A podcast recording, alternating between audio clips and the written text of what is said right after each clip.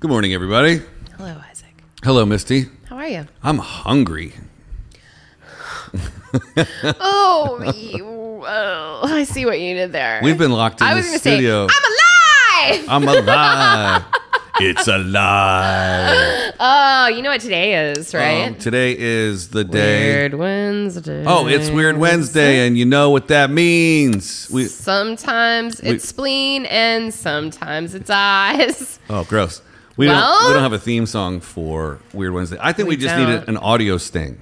Weird Wednesday. I think that's fun. Yeah, we yeah, I can like do that. something okay, okay. Uh, it's about today's about alive. The story of the Uruguayan rugby team. the Miracle in the Andes is what it's called. The miracle of eating each other. The Miracle in the Andes, the fact that some of them got rescued after almost three months or two months of being in the Andes Mountains.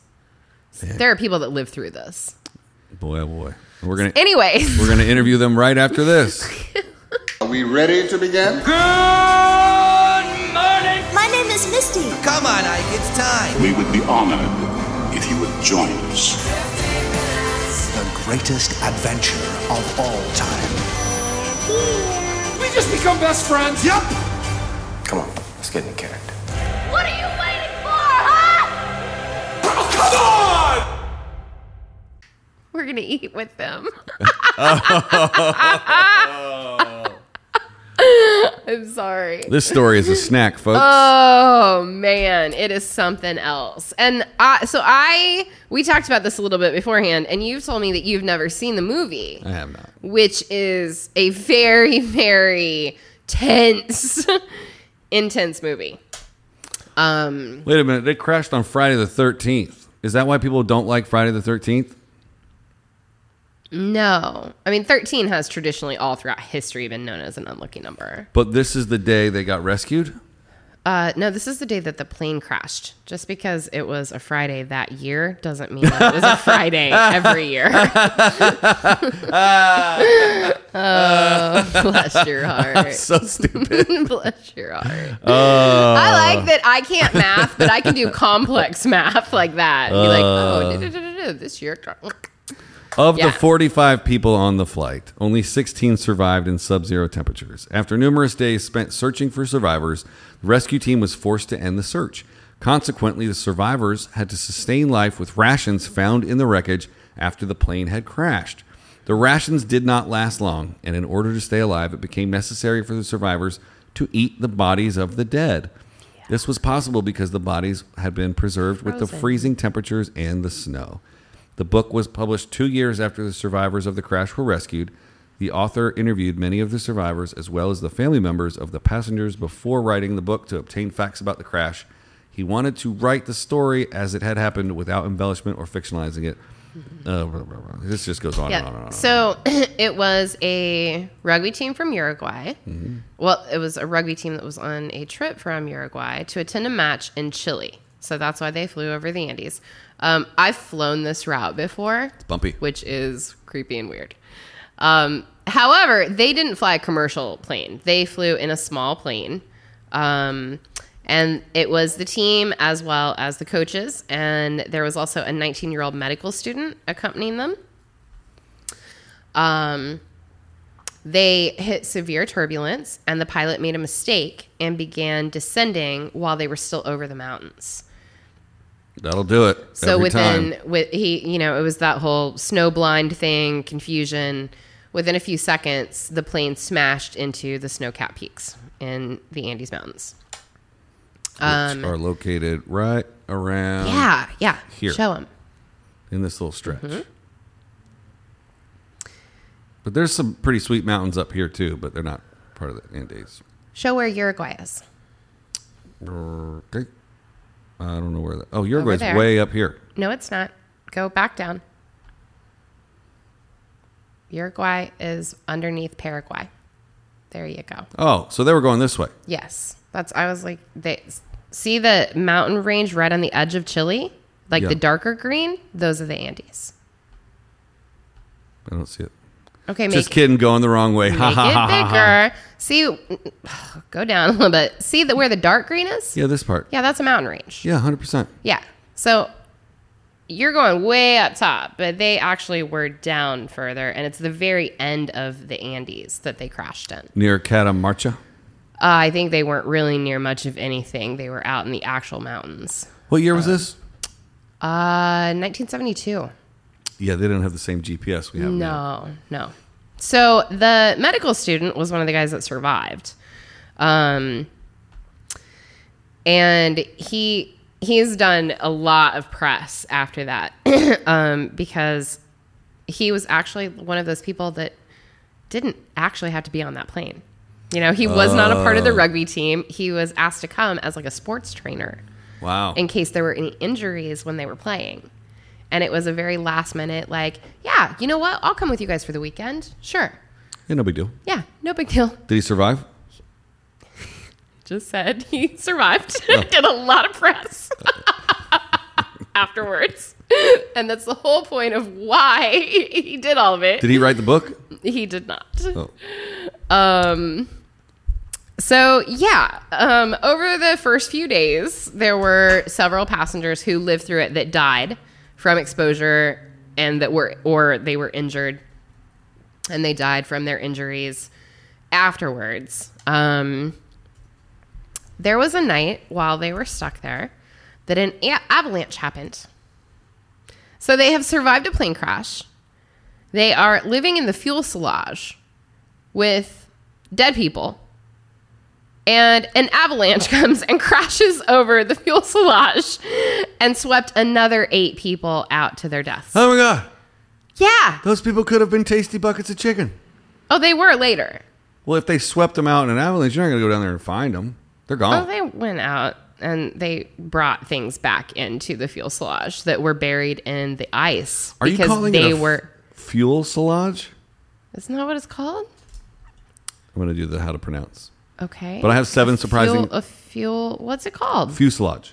Fuel. Oh, I thought it was a fu- fuel sludge. My whole life, I've thought it was a fuel sludge. Wow, I was today years old. Fu- Ready? Fuselage. Fuselage. Fu- fuselage. Fuselage. I am never going to say that right my whole life. Here's it slow. Fuselage. Fuse. How do you spell it? Like, Like fuse and la- uh, lage. I literally thought it was F U E L, like fuel sludge. Fuselage. Wow. Fuselage. I not I'm I'm so off by this right now. This feeling that you're having right now. Like, I'm this like, feeling- wow! I want you to remember this feeling. I have this feeling twice an episode. when I'm like, Uh, minimalism.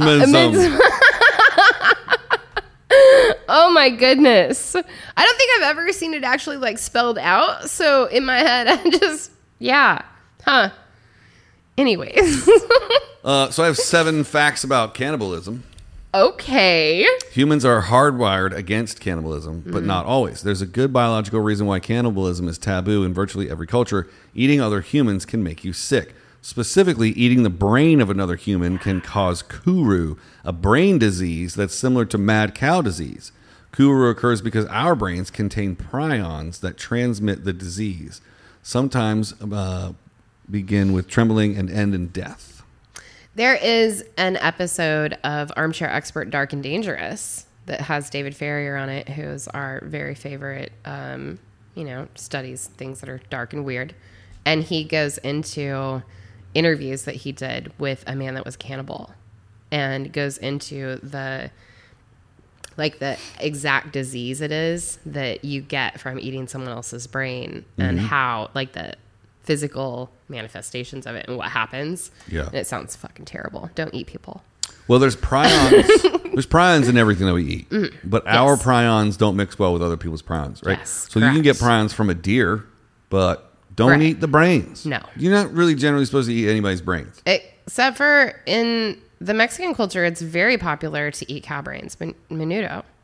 Is that menudo? No, No. What is it called? It's called something. It's very, it's a very, it's like a delicacy in Mexico. menudo's the uh, other part. Oh, it's the balls. Nope. Okay. The peen? No, stop guessing and Google it. Uh, animals are hardwired against cannibalism as well, but not always. Oh, that, okay, that's, explain that one. A few years ago, Natalie An- Angier of the New York Times chronicled the tales of the cane toad, uh, redback spider, and other animals that eat their own species. The cane toad, for instance, actually prefers cane toad eggs to other options. How can that possibly be a good idea? Here's Angier. Researchers propose three motives. The practice speeds up mature, maturation, maturation, maturation. Ma- maturation. Here we are with the pron- pronunciation with Misty and Ike. It eliminates future rivals who, given a mother toad's reproductive cycle, reproductive cycle, stop trying to read so fast, are almost certainly unrelated to you, and it means exploiting an abundant resource that others find toxic, but to you are immune. These evolutionary imperatives extend to a wide range of organisms, including occasional cannibalistic uh, whatever from animals like the sloth bear. As Mary Bates described in Wired, it's not unknown for sloth bears to eat members of their own family, possibly because they're under stress. Um, cabiza is what it's called. Ca- Okay. Cow brains in Mexico. It's a um, popular Mexican taco filling, and it's also called sesos. I'm going to have to remember that. Don't, don't eat the brains. Well, I've got to remember the Mexican word. Oh, so that you don't eat it. I'm like, let me get those cabizo tacos. And they're like, ah, brains for everybody. So the thing that I found super interesting about the Alive movie when I was watching it is how they survived Hmm. because they were there for almost two months. yeah, so we're talking about cannibalism. So aside from the what they ate, how they survived the elements, um, they made blankets out of the plane seats. So you know how the plane seats are covered in leather. They ripped the leather off the plane seats and found ways to stitch it together so that they didn't just have normal fabric blankets. They had leather-ish type blankets to protect them from the elements. So it was a, a extra heavy like layer instead. I wonder what they burned. for fi- Everything. For fire. Everything. Like everything that was left that they could until they were rescued. Um they used aluminum from the plane and set up a way to melt the snow so that they would have something to drink. Yeah. And then, of course, they couldn't really find food. So, back to your facts. Um, well, the last cannibalism, I have two more cannibalism facts. This is going into the Donner Party, who has also had a similar situation. yes. When most people think of cannibalism in America, they probably think of the Donner Party, the famous travelers who resorted to the practice when they were stuck in the snowy Sierra Nevada mountains while traveling in uh, west in 1846. What's surprising, however, is contemporary accounts of the trip focus less on the lurid accounts of cannibalism and more on the breadth of hardship that the party endured. As the Donner Party historian, blah, blah, blah, who cares?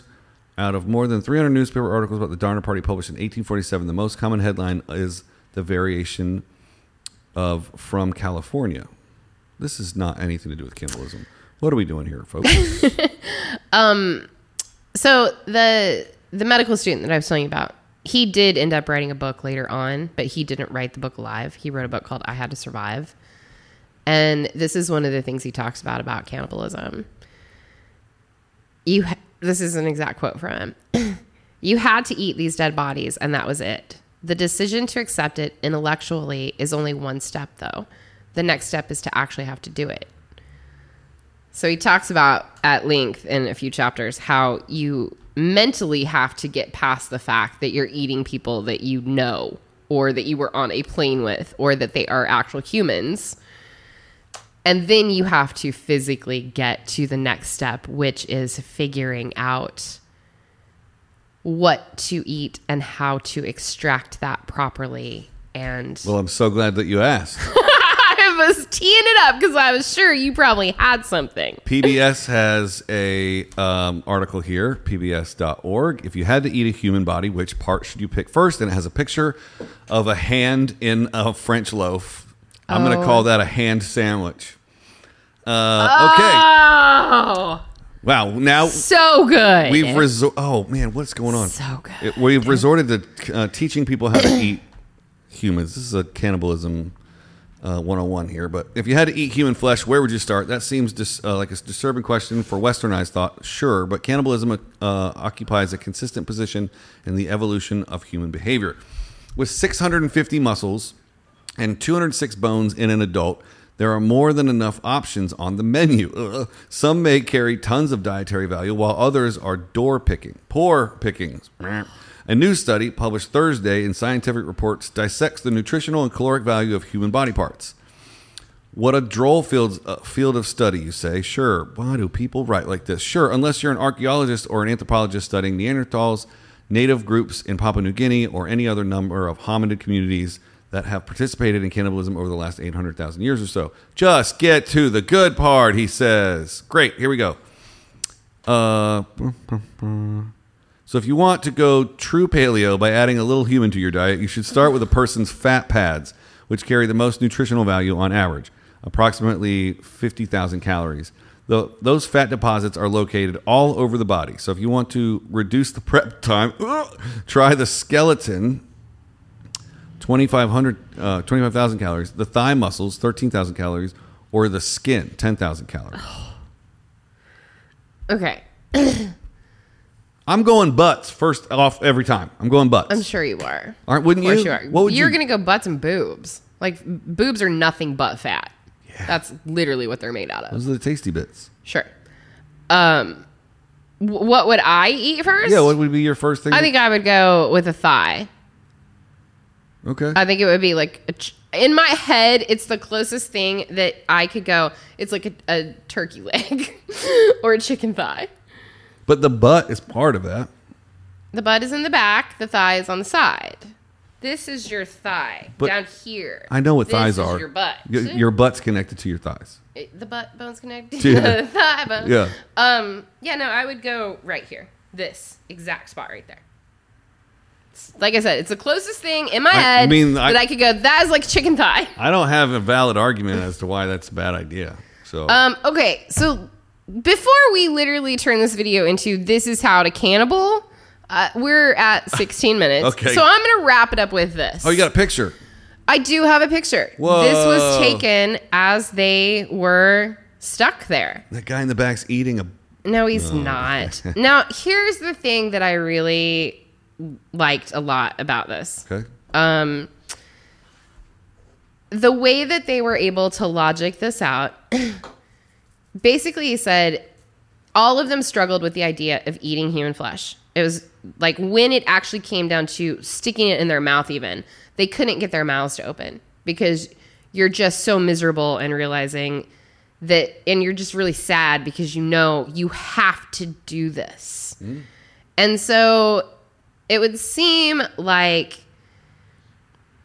like as they sat down to talk about this because they had to talk to each other about all of this they took comfort in the idea that they also would be willing to sacrifice their bodies if needed so they talked about they all made a pact with each other if i die tomorrow i want you to use my body make my body of service and to nourish you so they all made the pact that if they were the next to go please eat me and the the eating of the dead kind of created they tried to look at it as like a spiritual bond that not only that they were able to take a piece literally a piece Ah, ah. of their friends that had died and that their sacrifice would help sustain them to stay alive and get them through it what if there was one dude that just really enjoyed it more than everybody else? you, you know what Like Larry's over there, like, hey, you're gonna finish that? it's it's the way like I mean it, it's what you talked about how